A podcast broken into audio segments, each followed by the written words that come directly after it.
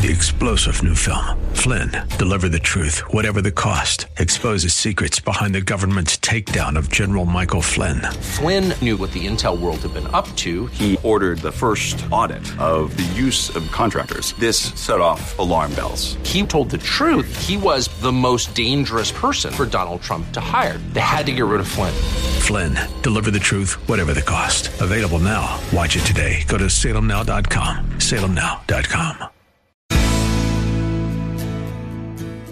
Does your life outside the church, which may include the privacy of your own home, reflect the reality of what you proclaim inside the church on a weekly basis, but especially when you proclaim the death of Christ by taking communion?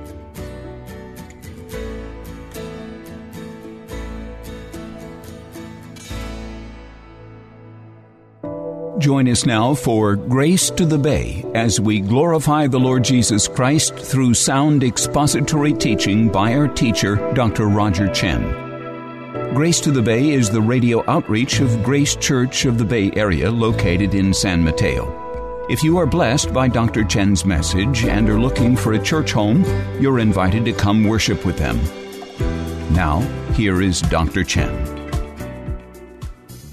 This is why it is so important for the believer that, as I said earlier, it is sin to forsake it, but also why it is sin for the unbeliever to take it.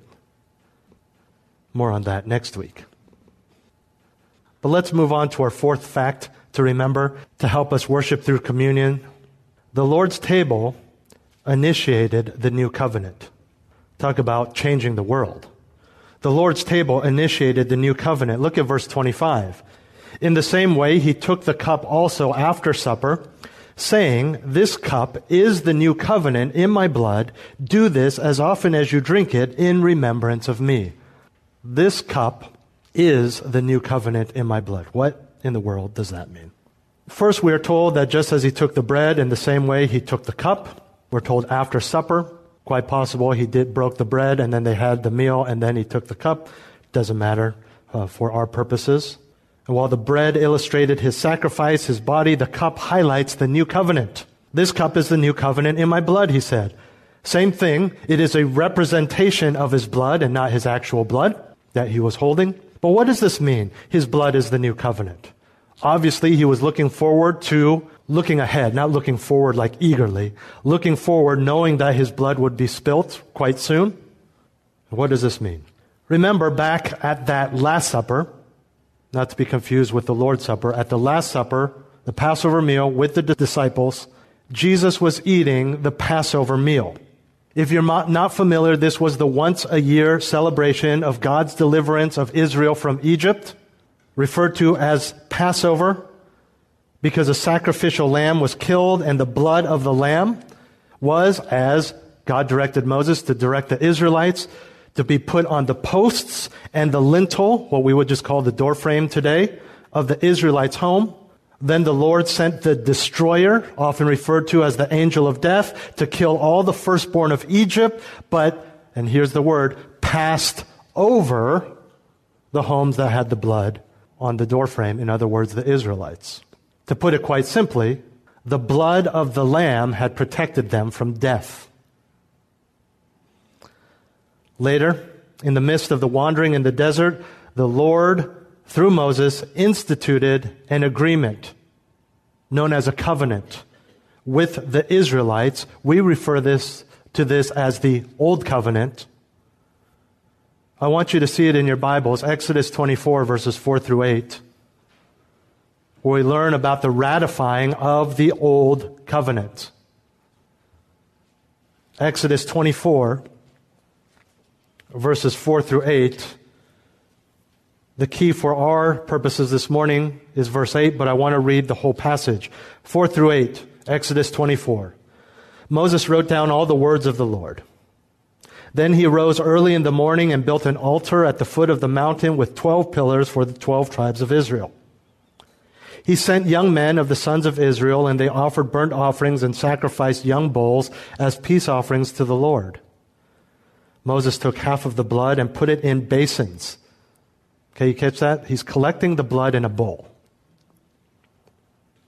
And these are large animals. It's a lot of blood. And the other half of the blood he sprinkled on the altar that he had just built. Then he took the book of the covenant and read it in the hearing of the people, and they said, All that the Lord has spoken we will do, and we will be obedient. Verse 8 So Moses took the blood and sprinkled it on the people, and said, Behold, the blood of the covenant which the Lord has made with you in accordance with all these words. Okay, to be clear, the covenant, the agreement, the contract which the Lord has made with all of you. But it was ratified, it was sealed with blood. The covenant between God and his people was ratified with the shedding of blood. Do you see where we're going with this? The blood foreshadowed, typified, remember we talked about this a few weeks ago? Type. And also promised the blood of a final lamb that was to come, that lamb turned out to be a person, Jesus Christ. The new covenant being promised in the Old Testament during the Old Covenant in Jeremiah 31, Jeremiah 31, 31. Fast forward to the Last Supper and the events that followed. Jesus declares that the cup represents the blood of the new covenant. The blood of the bulls in the basins, old covenant the blood of Jesus Christ, new covenant. Then hours later, he ratifies the new covenant with the shedding of blood on the cross, this time his own. And in so doing, from old covenant to new covenant, the Passover is transformed into the Lord's Supper. We don't do it just once a year. We do it more often than that. Varies church to church. We do it once a month here. But do you understand that all of that wonder, all of that beauty, all of that blood, we are celebrating what has taken the place of the Passover for the Israelites. Because of his blood and the faith that he has given us, if you are a believer, you could say that there is a day at the judgment seat where those who are being sent to eternal damnation, we will be passed over from that damnation because of the blood of the Lamb. The Lamb who incidentally had no bone broken. We know he was the one. We know it was him. The temporary protection of the specific individuals in Egypt became the promise of eternal salvation for all who believe. The blood of Christ, represented in the Lord's table, initiated the new covenant. So when we celebrate the Lord's table, we remember the reality of the new covenant that we can be saved though Gentile, the world can be saved though many are Gentile, and it's permanent. It, th- there's no temple to go to week after week, shedding blood over and over, knowing that it's not permanent, knowing that it's temporary, knowing that, you, know, I gotta save up because I gotta do this again because I know I'm gonna get angry. I know I'm gonna be impatient. I know I'm gonna be proud and I need to gonna offer that sin offering once again. Permanent. Done. It's not just a cup and a piece of wafer. It represents the new covenant.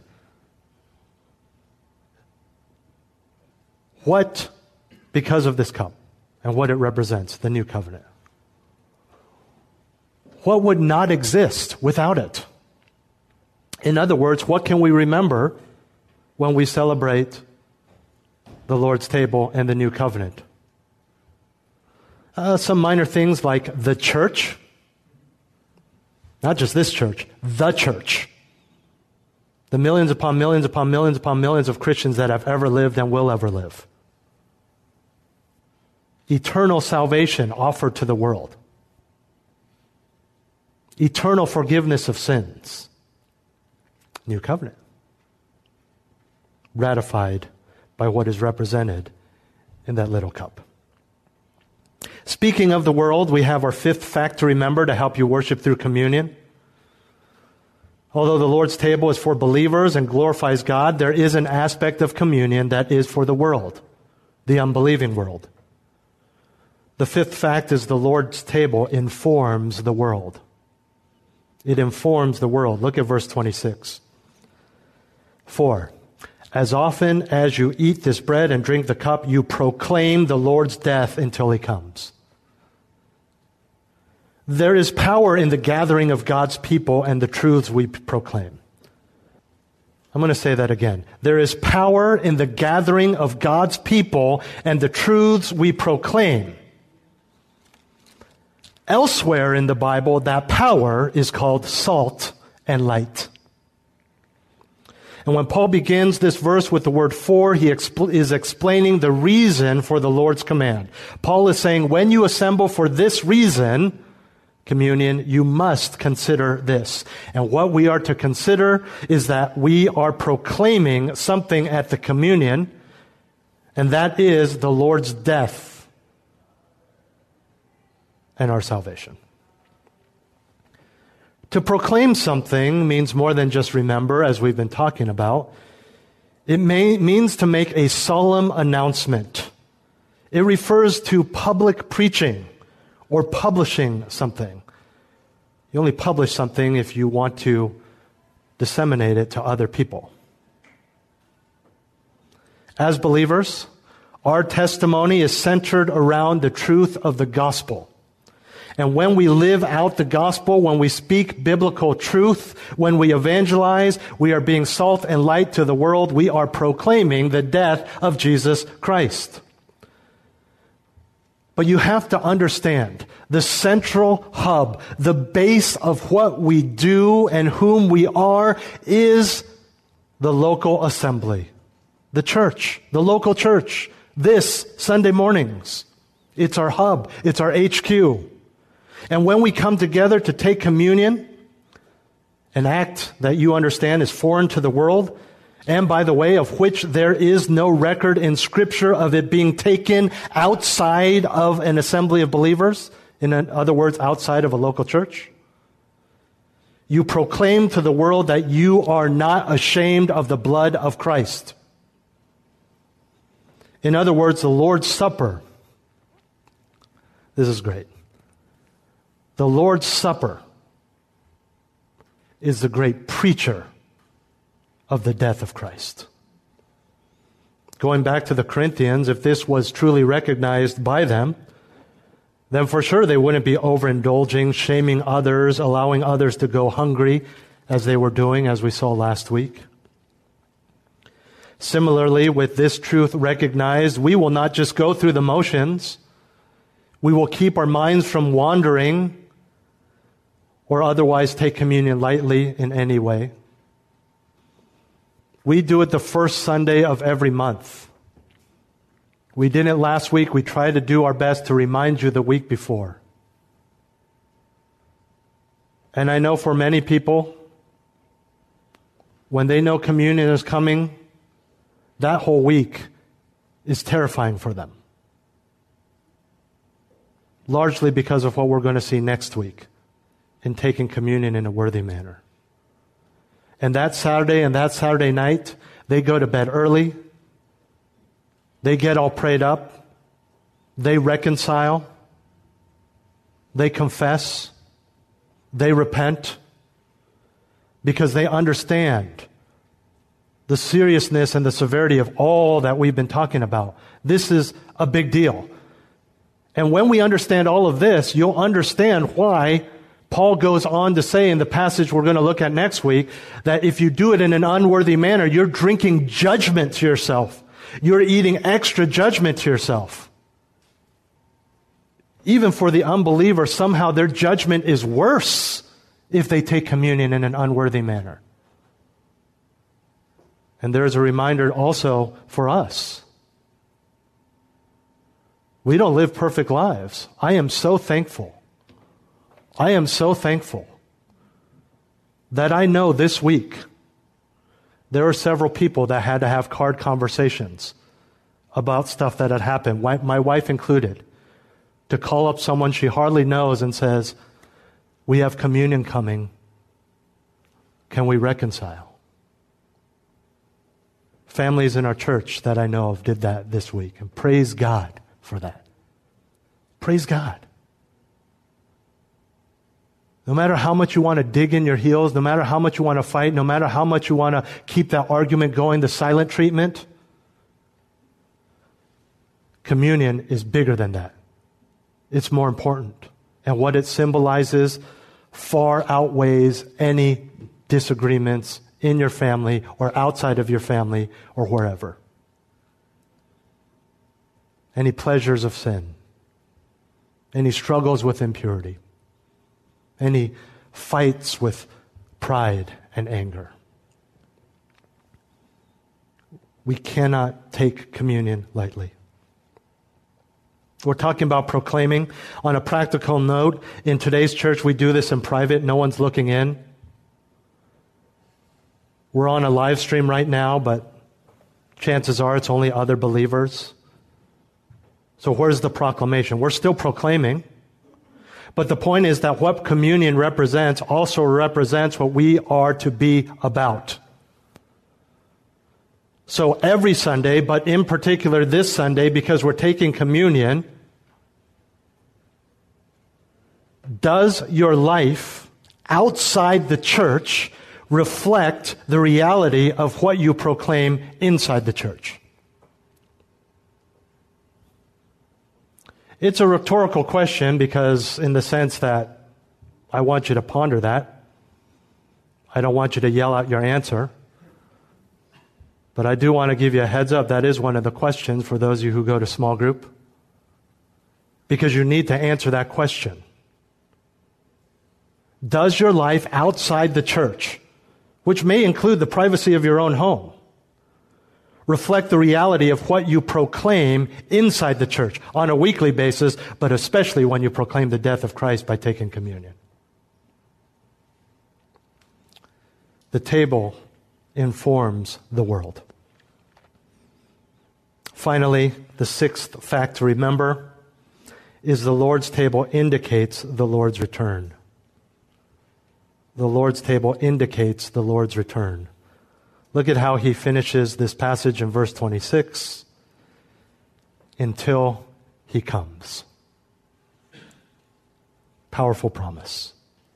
The Lord's table doesn't just look at the past, his sacrifice, or the present, our faith, but the future, the return of the Lord. In all three gospel accounts of the institution of the Lord's Supper, Jesus says that he will not drink this cup again until the kingdom of God arrives.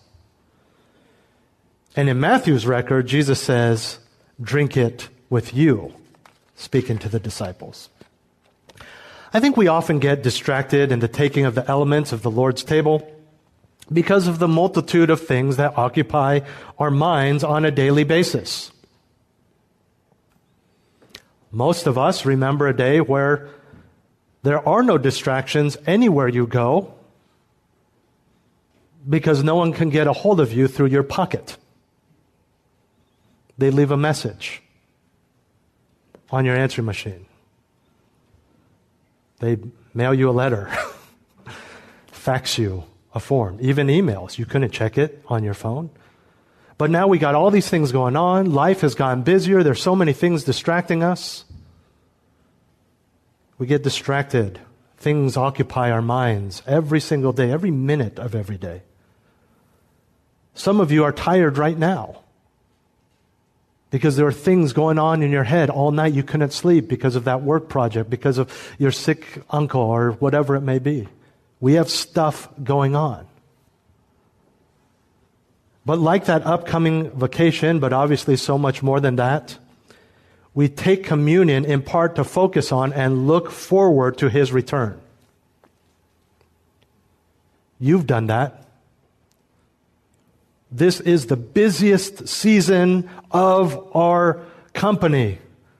But after that, we all get two weeks vacation. You keep you stress, you stress, you're stressed, you're like, ah, but that vacation with my wife and kids. Some of you might even print out a, a picture of the beach you're going to or a picture of Disneyland and put it on your cubicle.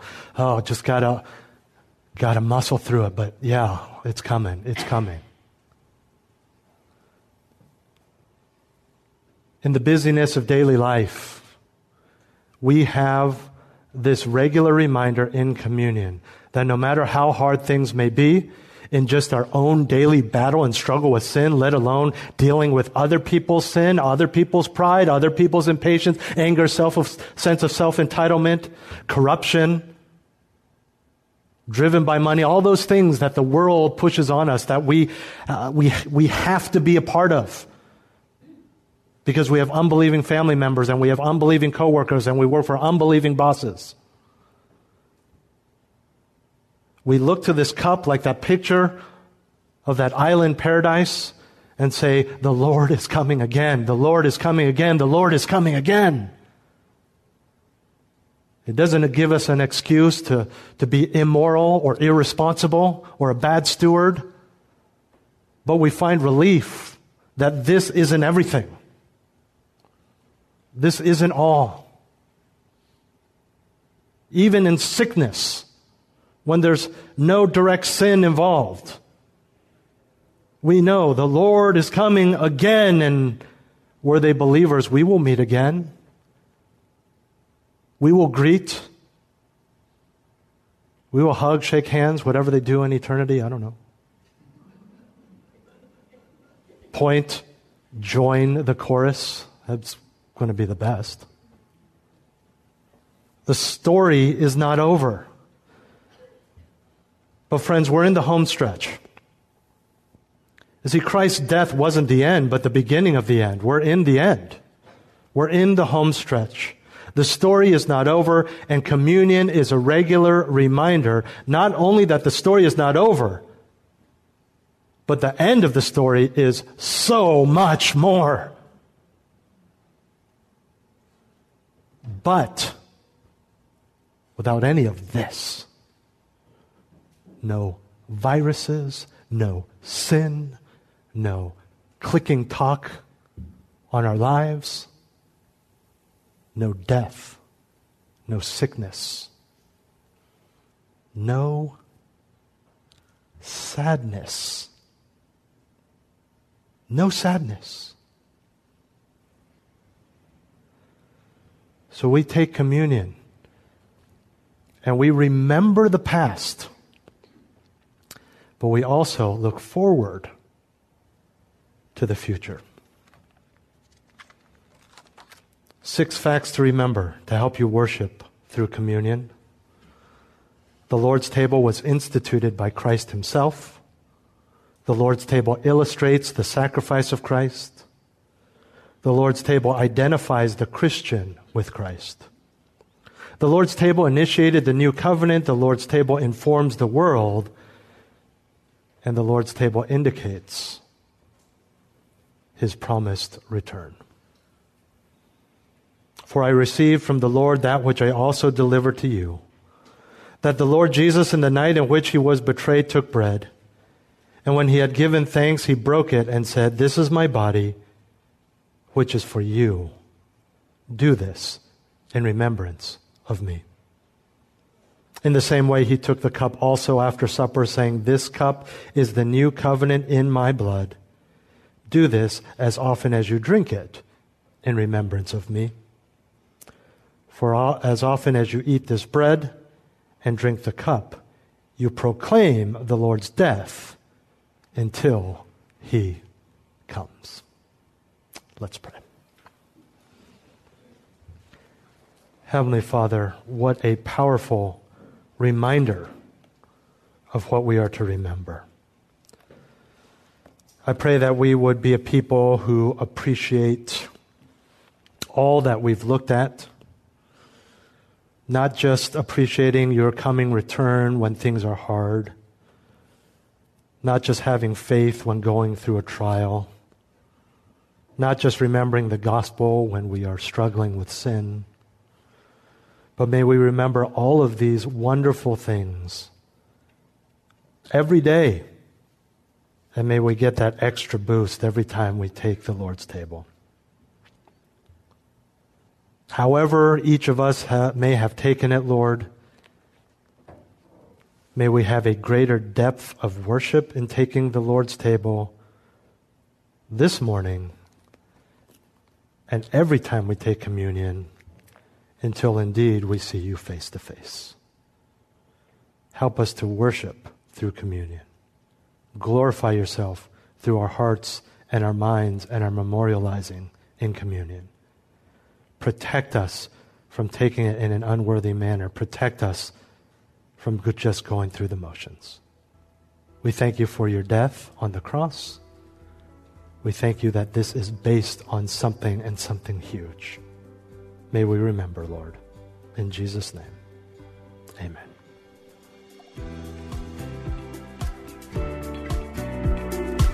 This has been Grace to the Bay with Dr. Roger Chen.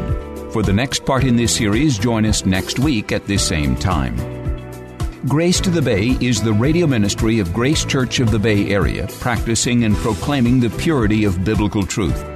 You are invited to join them for worship services in San Mateo Sundays at 11 a.m.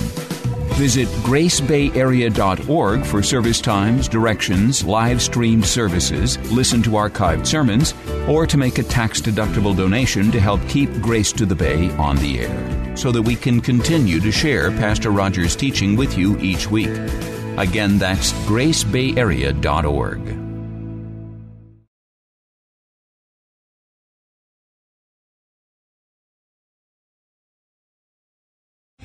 Three star general Michael J. Flynn, head of the Pentagon Intelligence Agency, knew all the government's dirty secrets. He was one of the most respected generals in the military. Flynn knew what the intel world had been up to, he understood its funding. He ordered the first audit of the use of contractors. This set off alarm bells.